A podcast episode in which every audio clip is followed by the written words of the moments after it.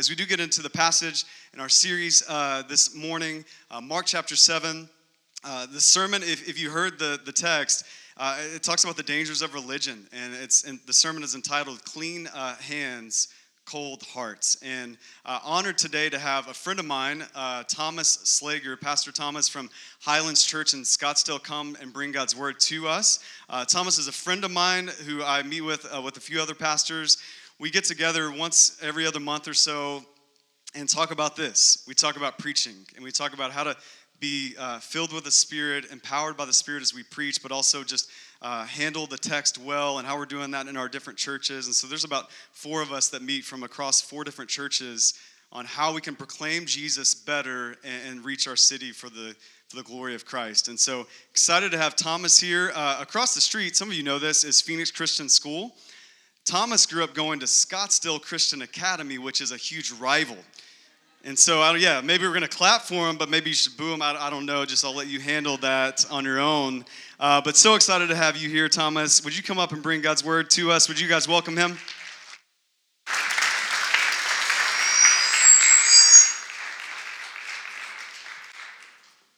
Rivals.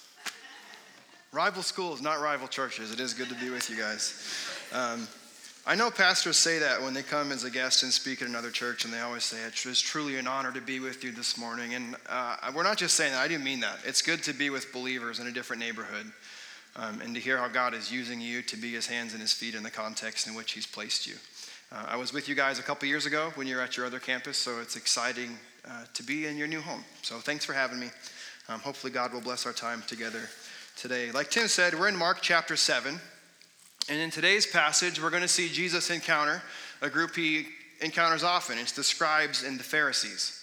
Uh, and the first time we saw them in the Gospel of Mark, we, were, we met them in chapter 2. And if you recall chapter 2, Jesus was teaching to a ton of people in a tiny room, right? Ton of people, tiny room doesn't work. And these four faithful friends, they decide they want to come in and they want to hear Jesus' teaching, but because it's a ton of people in a tiny room, they can't get in. So what they did, they I guess it's a genius idea. I don't know. They scale the side of the house and go to the top of the house and cut a hole in the roof, and somehow Jesus must have been such a great teacher. Like, I'm sure if someone was cutting a hole in the roof right now, you'd be like, hey, Thomas, we should, something's happening up there. Uh, but that didn't happen. They just cut a hole in the roof, and Jesus kept teaching. And, and as he was teaching, these four guys lowered their friend who, on like a cot, which would be really distracting as you're trying to teach and preach, right? But Jesus just keeps on going with it, and I'm sure people notice it at some point. And, and Jesus talks to them, and he stops and he says, Wow. He perceives the faith of their heart. They perceive just their faithfulness, that they knew Jesus could do something with their friend. And the first thing he says to them, he says, Son, your sins are forgiven. Right? He doesn't say, Son, get up and walk. He just goes straight to it. Son, your sins are forgiven. And the Pharisees don't like this. Why? Because only God forgives sins. So when Jesus saying, "Son, your son, your, your sins are forgiven," what's Jesus really saying? He's saying, "I'm God." And just like Jesus perceived the faithfulness of the friends, he also perceived the hatred and doubt in the Pharisees' heart. And he asked them the question, Why do you question these things in your hearts? Now, why do I say all that? Because just how Jesus perceived the faithfulness and perceived people's hearts, in Mark chapter 2, we see Jesus perceive our hearts as well this morning in Mark chapter 7. Um, if we could, if we could pray again, um, I would love that. So let's bow again and go to the Lord in prayer. God, thank you for who you are. God, would you bless our time together this morning? Lord, would um, today be edifying? God, today would be glorifying to you. Would you open our eyes so we can see things in the text perhaps we haven't seen before? Would you open our ears so we can hear you speaking directly to us? Would you open our hearts so we can love and live and lead the way that you have designed us to do? God, would everything be done in this place for your glory and your glory alone? We pray these things in the name of your Son, Jesus. And all God's people said, Amen. I've broken our time together in this passage into two sections, much like the sections you see in the scriptures before you. And the first thing we're going to look at, verses 1 through 13, is Jesus' time with the legalists. Jesus' time with the legalists. Tim mentioned there's some danger in, in being a very religious person, and that's certainly the danger we see with these people. In, in verse 1, Mark said this Now, when the Pharisees gathered to him with some of the scribes who had come from Jerusalem, they saw that some of his disciples, so maybe it was all of his disciples, were eating and only some of them uh, were not washing their hands, or maybe only some of the disciples were eating and none of them washed the hands. We're not totally sure what happened, but some of the disciples are the object and the target of the conversation. They saw that some of the disciples ate with hands that were defiled, um, that's unfit for the worship of God. They were defiled, that is, unwashed. And then Mark includes a little parenthesis because the Gospel of Mark was written to primarily a non Jewish audience. So if you just read these things, you'd be like, unfit, unwashed.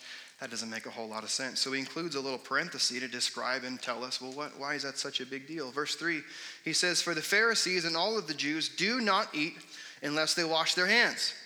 Anyone else? Wash your hands? Just me. Y'all are nasty. I shook like 10 hands this morning. Goodness. Some Purell or something. It's a different kind of church. They wash their hands properly, holding the tradition of the elders. Now we're going to see this is the problem Jesus have, has with them. They hold the tradition of the elders. And when they come from the marketplace, it gives an, an example, they do not eat unless they wash.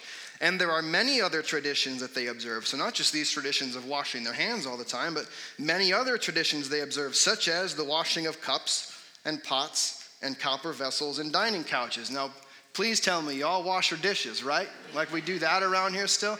And, and yes, amen, like a preacher brother. Um, these seem like not, not big deals. Like, yeah, we, we wash our hands and yeah, we wash our dishes, but um, see, he's not really concerned. They weren't concerned with hygiene of the hands. They're actually saying the hygiene of our hands will encourage the hygiene of our heart. And Jesus is going to quickly say, uh uh-uh, uh, that's not the way this works. Things from the outside don't penetrate inside, things from the inside actually are what move to the outside. We often think of the Pharisees as these super bad guys who are on a power trip, right? The religious elites who were trying to hold down the man and, and control everything. And that certainly was the heart of some of them, but I think a lot of them get a bad rap because what they've done is essentially no different than what a lot of us do. See, they took the law of God, the Old Testament, and then applied it to their life situations. Okay, now we're going to do this even this morning. We're going to take the law of God and then apply it to our life situations. Right? It's, it's, it's applying God's word. But what they would do is they would make their life applications of what God said on par or greater than the authority that God's word actually held. Let me give you an example. Let's say that God told me, Thou shalt not touch thy stove. Okay, it's a commandment he gave me for some reason. Thou shalt not touch thy stove. You and your household don't touch the stove. I understand it, I get it. But what I do, because I don't want to burn myself and I don't want my kids to burn themselves, I create a new rule that says, Thou shalt not enter thy kitchen. Why? Because if I can't enter the kitchen, then I can't touch the stove. And if I can't touch the stove, I can't get burned. Sounds like a good thing. Right? Like, hey guys, let's just let's just not go near this stuff. That way we're never tempted to touch it. But what they've done, they'd say, if God said don't touch the stove, we're just gonna say, don't even go in the kitchen. And this is what they do. They had this, this religious tradition. The tradition of the elders is what they called it. And the tradition of the elders often held more authority in their setting than the Word of God did. And this is the problem that Jesus has. Verse 5 And the Pharisees and the scribes asked him, Why do your disciples not walk according to what? The tradition of the elders, but eat with defiled hands. Now, I love the way they ask this question. Why do your disciples, right? They want to be very clear the way they're aiming this question because if they can prove that Jesus is a bad teacher, prove he's a bad dude, they can basically invalidate his whole ministry, which is what they'd love to happen. But you'll notice very quickly, Jesus doesn't even respond to their question like he does oftentimes. He just kind of answers the question they wish, wish he wishes they would have asked. Why do your disciples not walk according to the tradition of the elders, but eat with defiled hands. Now, there is a command in the Old Testament in Exodus chapter 30, verses 17 through 20. Uh, I think it's on the screen. If it's not, I can just read it to us. Um, Exodus 30, 17 through 20 says this The Lord said to Moses, You shall also make a basin of bronze with its stand of bronze for washing. You shall put it between the tent of meeting and the altar, and you shall put water in it, with which Aaron and his sons, these are the priests, the priests, shall wash their hands and their feet. When they go into the tent of meeting, or when they come near the altar to minister, to burn a food offering to the Lord, they shall wash with water, so that they may not die. So it is a command. It's a command that God laid out for the priests to abide by. But again, the tradition of the elders, what did the Pharisees and the scribes command? They said, I know this is what's required of the priests, we're just going to require it of everyone. They've taken the law of God and they've applied it to their situation. Verse 6 And Jesus said to them, Well did Isaiah prophesy of you, hypocrites. Uh, this is the only time Jesus uses this word in the Gospel of Mark. It's used in Matthew, uh, Luke, and John quite frequently, but the only time it's used here in the Gospel of Mark. And that word hypocrite, you've heard that before, right? What, what is people's greatest complaint about Christianity? It's hypocrisy, right? We say one thing and then we do another. We say we believe this way, but then our actions prove otherwise.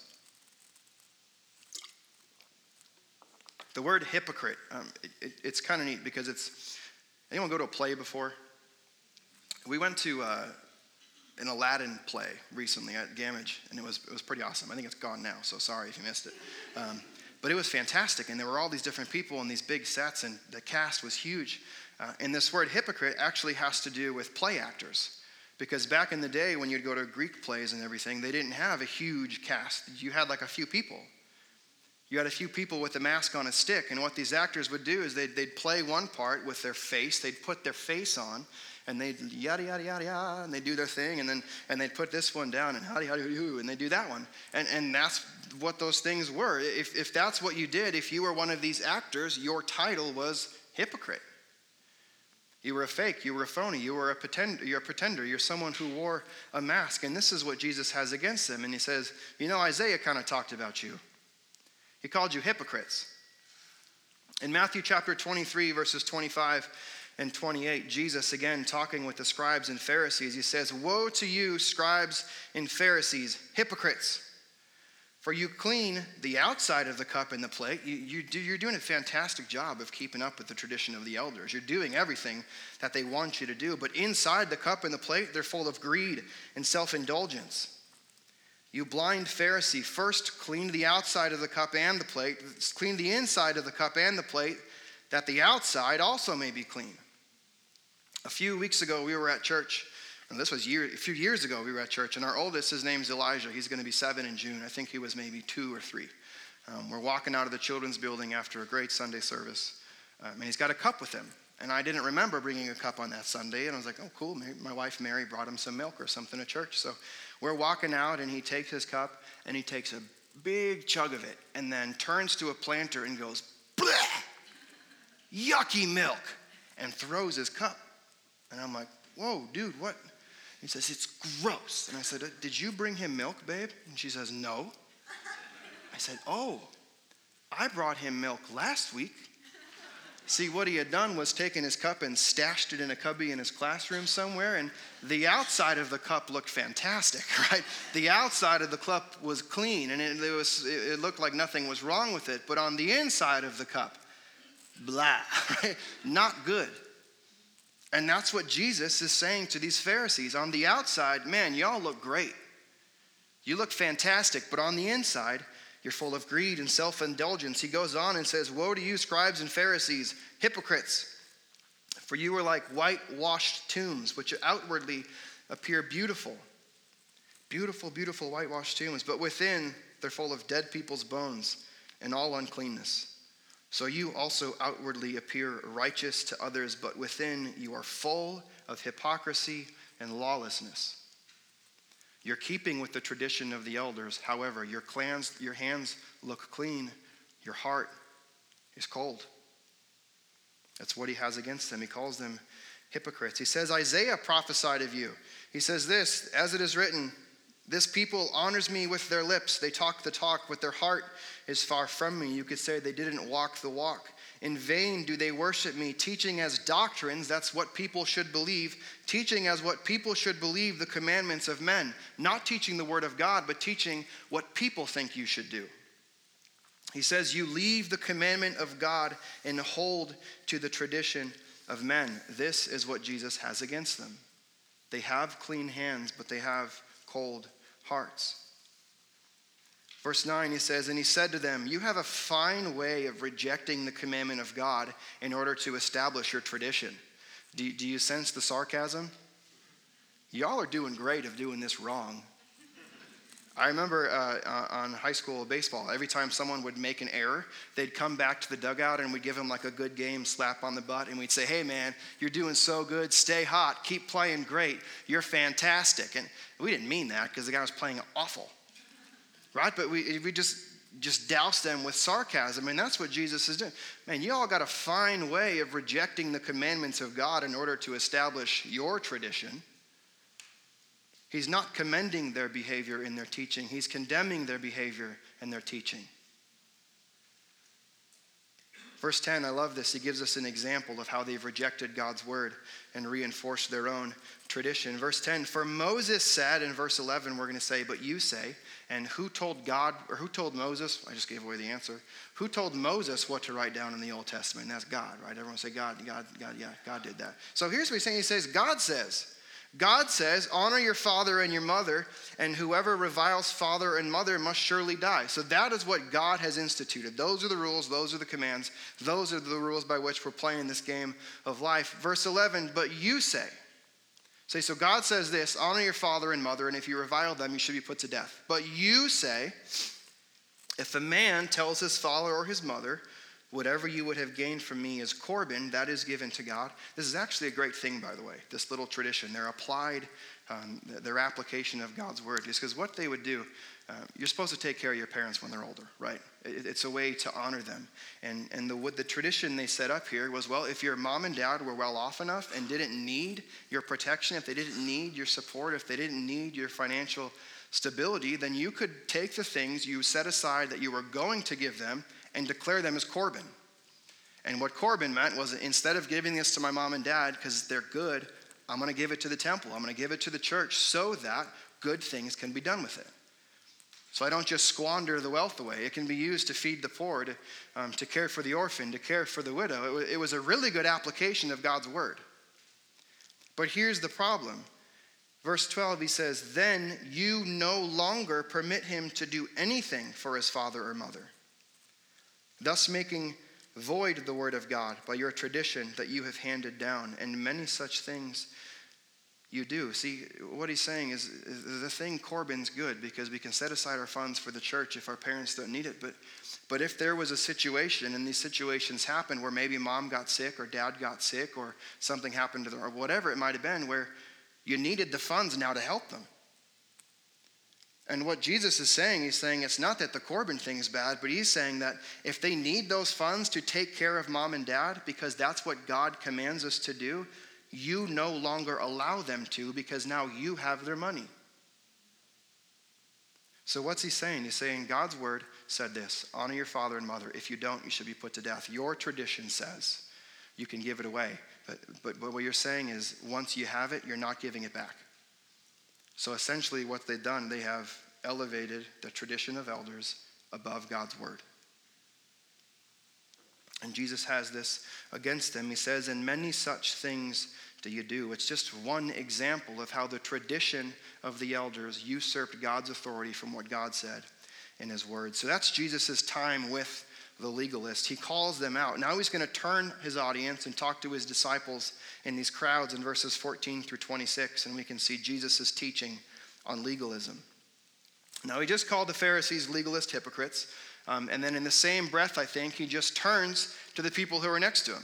It's not even, there's this huge audience change, okay? They're, they're have, he's having this issue with the Pharisees and the scribes, and he's calling them out from where they're wrong. And it's not like he goes into a separate room and says, okay, bye, Pharisees, let's go address this side issue. Right away, he just calls the people to him again and says to them, Hear me, all of you, and understand. So, Pharisees are here. He turns this way. Hey, y'all, listen and get this. Understand. Don't, don't forget this. Pharisees are here listening. I love what Jesus says. It's kind of a mic drop type of moment. He says, There is nothing outside a person that by going into him can defile him. But the things that come out of a person are what defile him. See, so the Pharisees just had this issue with Jesus. Hey, why aren't your disciples washing their hands? Because they're not washing their hands, they're being defiled. And Jesus says, You guys are doing a fantastic job of not teaching the Word of God. Everyone listen. These guys are doing it wrong. Just like that. And then they just go inside a different room. Like they just they just ends that conversation and he moves on. There's nothing outside of a person that by going into him can defile him, but the things that come out of a person are what defile him. In a similar teaching, Matthew chapter 12, verses 33 through 35, Jesus talking about good trees and good fruit, bad trees and bad fruit, says this either make the tree good and its fruit good, or make the tree bad and its fruit bad. For the tree is known by its fruit. You've heard the saying before, right? A tree is known by its fruit. You brood of vipers. Fantastic. He calls the Pharisees snakes. How can you speak good when you're evil? For out of the abundance of the heart, the mouth speaks. You've heard this verse before, right? That's why when you say something really rude to your friend, your wife, your boyfriend, whatever it might be, and you say, hey, I didn't mean it. Actually, what Jesus says is, you said exactly what you meant. Okay, you just accidentally had what you really think about somebody slip out of your heart because that's where it came from. The good person out of his good treasure brings forth good, and the evil person out of his treasure brings forth evil. Uh, my kids fight a lot. They're seven, five, and three, so there's always just things going on. Uh, last week, one of my boys kicked my daughter in the face. And guess what he said? It was an accident. I didn't mean to kick her in the face. How do you not mean to kick her in the face? Like this is this is what he's saying. No, no, you didn't accidentally kick her in the face. You, you kicked her in the face on purpose. And guess where Jesus says that starts? That starts in here. That starts in, in our heart. The, the actions we do on the outside aren't what defile us. The things that come out are what defile us because they show what's inside, and what's inside is already defiling us. It makes us unclean. Verse 17 And when he had entered the house and left the people, his disciples asked him about the parable. And he said to them, are you also without understanding? So that thing Jesus said were, hey, y'all, get this, listen, understand. Apparently, the disciples were a little thick headed and didn't quite catch it. Do you not see that whatever goes into a person from the outside cannot defile him, since it enters not his heart, but his stomach, and is expelled? Y'all get that? So we don't got to talk about that, right? Thus he declared all foods clean one of my favorite verses in the Bible because bacon is delicious. he says, Food doesn't make you unclean. Unwashed hands don't make you unclean. Your unclean heart is what makes you unclean. This is the way it works. Defiled actions proceed from a defiled heart. It doesn't just come from nowhere. The things on the outside don't make their way in, but the things that are inside are actually what show and come out. Verse 20 and he said, What comes out of a person is what defiles him. He's so clear about this. Like, we, we can't miss this. What comes out of a person is what defiles him. For from within, out of the heart of man, come evil thoughts, sexual immorality, theft, murder, adultery, coveting, wickedness, deceit, sensuality, envy, slander, pride, foolishness. All of these things come from within and they defile the person. See, all of the worst parts of the world we live in, guess where they originate? Inside our heart. Right? It's not the world out there, it's actually what's in here apart from Jesus. This is his problem with the Pharisees and the scribes. They had clean hands. They went through all the right motions. They did all the right things. They said the right things. They impressed all the rules on everyone. They even made great application of biblical text towards their people. The problem was they trusted the tradition of the elders over God's word. And I think as we look at that, we can make application for our own life because I think we have that tendency too. Three questions I'd like us to consider this morning as we wrap up our time together. The first question is this Like the Pharisees, are we guilty of elevating our preferences to an equal or higher level authority than what God has prescribed? Are we guilty of elevating our preferences over what God has prescribed us? I think this shows itself in a lot of different ways. Maybe it could show itself in a doctrinal tradition you subscribe to. Doctrinal distinctives are great. But all too often, we build these giant walls based on doctrinal distinctives where we essentially trap ourselves up, rendering us virtually useless to those outside the fortress we've built. Maybe it's church tradition. Maybe you're locked in, in church tradition, and, and the tradition of your church, for some reason, has the greatest authority. You think baptism must be done this way, or communion must be taken this way, your order of worship must be this way. There must be no guitars, or there's never enough guitars. Maybe it's only hymns. Maybe it's never hymns. Maybe it's ESV or NIV or the message. Nah. or it's the King James, because that's what Jesus read. It's not what Jesus read. Whatever it might be, we allow our traditions, the things, our own personal convictions, our preferences to be more important than what God has prescribed. Or maybe it's in our families. I mean, look at the things that were maybe enforced upon you as a child and under the name of Christianity. Or maybe look at the things you're enforcing upon your children in the name of Christianity. I remember in my home growing up, we had to take off our shoes which that's fine. That's not that big of a deal. Uh, my mom says, no food on the couch, so we didn't eat on the couch when she was home. that's fine. I'm still here. Jesus didn't strike me down, right? Like, no, no big deal. And, and maybe it was the teaching that we heard in our home of cleanliness is next to what? Godliness. Well, apparently you never read Mark 7 because Mark 7 says otherwise. Cleanliness does not equate or is next to godliness.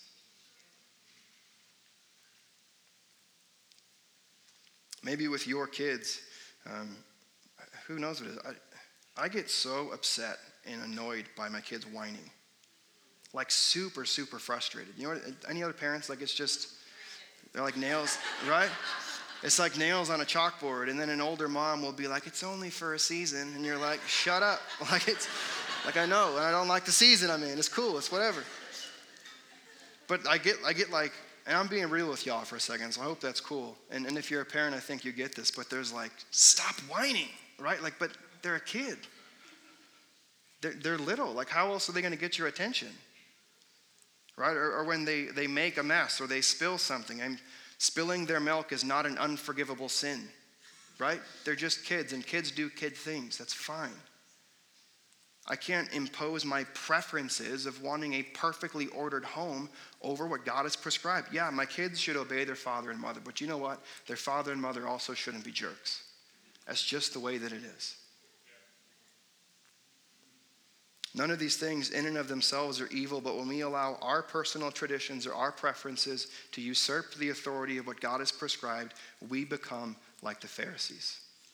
When we become more concerned with clean hands instead of the condition of our hearts, we're just like them. We're just like the people Jesus is talking to. The second question, like the Pharisees, are we guilty of playing judge, jury, and executioner and saying what is clean and what is not? See, we judge things all the time. We judge people, we judge places, we judge things, we render them impure, dirty, unfit, wrong, out of place, whatever it might be. I read a fantastic quote this week. It said this The things we regard as dirt can take on many forms. The danger lurks that one can develop a defensive religious posture just as the Pharisees of the day did and become all consumed in keeping out the dirt. Mark chapter 2, we saw another interaction with Jesus and the Pharisees. Jesus had sinners and tax collectors in his home, and they said, Jesus, why are you eating with the sinners? Why are you eating with the, unclear, the unclean, the impure? Uh, why, why, are you eating with the sinners? And Jesus said this Those who are well have no need of a, of a physician, but those who are sick. And then he says this I came not to call the righteous, I came for the sick. See, we spend all this time keeping out the dirt, and guess who Jesus came to die for? He came to die for the dirty. He came to die for the undignified. He, he came to die for the unclean. I can't live my life just building up boundaries to keep things out that are unclean because Jesus came to cleanse the things that are unclean. We've got to get out there. We've got to put ourselves out there. We've got to put ourselves in situations where we know we have a clean heart, but our hands might get a little bit dirty for the sake of the people who are dirty, that they might come to know and meet and love and follow the Jesus that you and I profess because he came for them. The third question like the Pharisees, are we guilty of having clean hands and cold hearts? Are we guilty of having clean hands and cold hearts. 1 Samuel chapter 6 verse 7, you've probably heard this story before, but the Lord said to Samuel, "Do not look on his appearance or on the height of his stature, because I've rejected him. For the Lord sees not as man sees. Man looks on the outward appearance, but the Lord looks at what? The heart." We see that at play here, even in this conversation between the Jesus and the Pharisees. The Pharisees are concerned with what? The outward appearance, the cleanliness of their hands. Are you doing the right things to not defile yourself? Are you doing the right things to remain clean and to remain pure? But what do we see Jesus looking at? Jesus is looking at the heart. We need to ask Jesus if we can borrow his eyes so we'd stop looking with judging eyes and judging attitudes, but see people for who they are as children of God that need his grace desperately. Jeremiah chapter 17, verse 9 says this The heart is deceitful above all things and desperately sick. Who can understand it? You've heard that phrase, just follow your heart. No, don't follow your heart. Follow Jesus. Why? Because your heart is sick and it cannot be understood. Our heart's a liar. We need a new one. When I was little, I, I learned the phrase, and you've probably heard the phrase, asking Jesus into your heart. Right? It, it's a good thing. I think we're asking, when we ask Him to come into our heart, we're asking Him to come into the center of who we are, to kind of fill our entire being, to sit on the throne of our life. But the Bible teaches about the heart differently. In Ezekiel 36, verses 26 and 27, God says this And I will give you a new heart, and a new spirit I will put within you. I will remove your old heart, the heart of stone, from your flesh, and give you a heart of flesh. I will put my spirit within you and cause you to walk in my statutes and be careful to obey my rules. See, when I realize that my heart is a sinner, when I realize that all of the things that defile me, they proceed and come out from something that's inside, I don't just ask Jesus to come inside and clean it out. I ask Jesus to come and take away the old one. I say, Jesus, if this is where the sin comes from, is this, if this is where the defilement comes from, if this is where all of the evil things in the world come from, I don't want it. Take it, get rid of it, and give me your heart.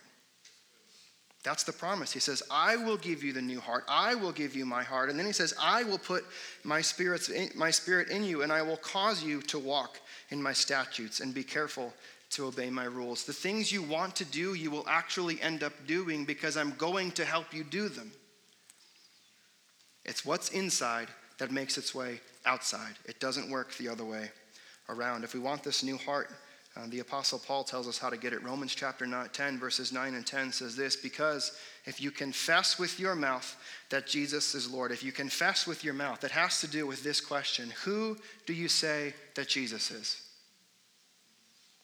Who do you say that he is? Is he just this guy who gives us lots of rules that we apply to life's different problems so we can just live our best life now? Like, like what's, what's happening there? Is that really all that he is? Or do you say something more?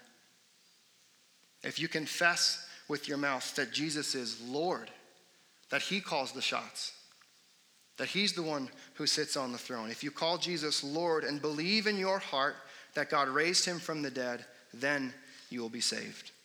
For with the heart one believes and is justified, and with the mouth one confesses and is saved. Friends, may we gladly this morning receive a new heart from the Lord. That we would have clean hands that come from a pure heart. I want to read Psalm chapter 24, verses 3 through 6. I'd invite you to stand. I'm going to read this and then pray, and then we'll go back to worship. Psalm 24, verses 3 through 6 says this Who shall ascend the hill of the Lord, and who shall stand in his holy place? He who has clean hands and a pure heart, who does not lift up his soul to what is false and does not swear deceitfully, he will receive blessing from the Lord and righteousness from the God of his salvation. Let's pray. God, may we have clean hands that issue from a pure heart. God, if we find ourselves this morning acting in any way like these Pharisees, God, maybe we're caught up in tradition, whatever tradition it might be, God, this morning would we turn from our tradition and towards your truth? God, if we've been playing judge, jury, executioner and trying to keep out what's clean and what's unclean, God, this morning would we turn to you and thank you for your grace and your forgiveness and your mercy.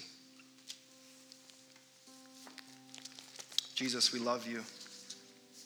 We thank you for not just cleansing our hearts, but giving us new hearts. God, this place this morning as we leave and we turn to worship, would we pour our hearts out to you, God, because you've done something truly amazing in us and amazing for us. God, help us respond now in worship as we praise you of the Lord of Lords, of the King of Kings, the one who brings us real truth. We ask you all these things in the name of your Son, Jesus. Amen.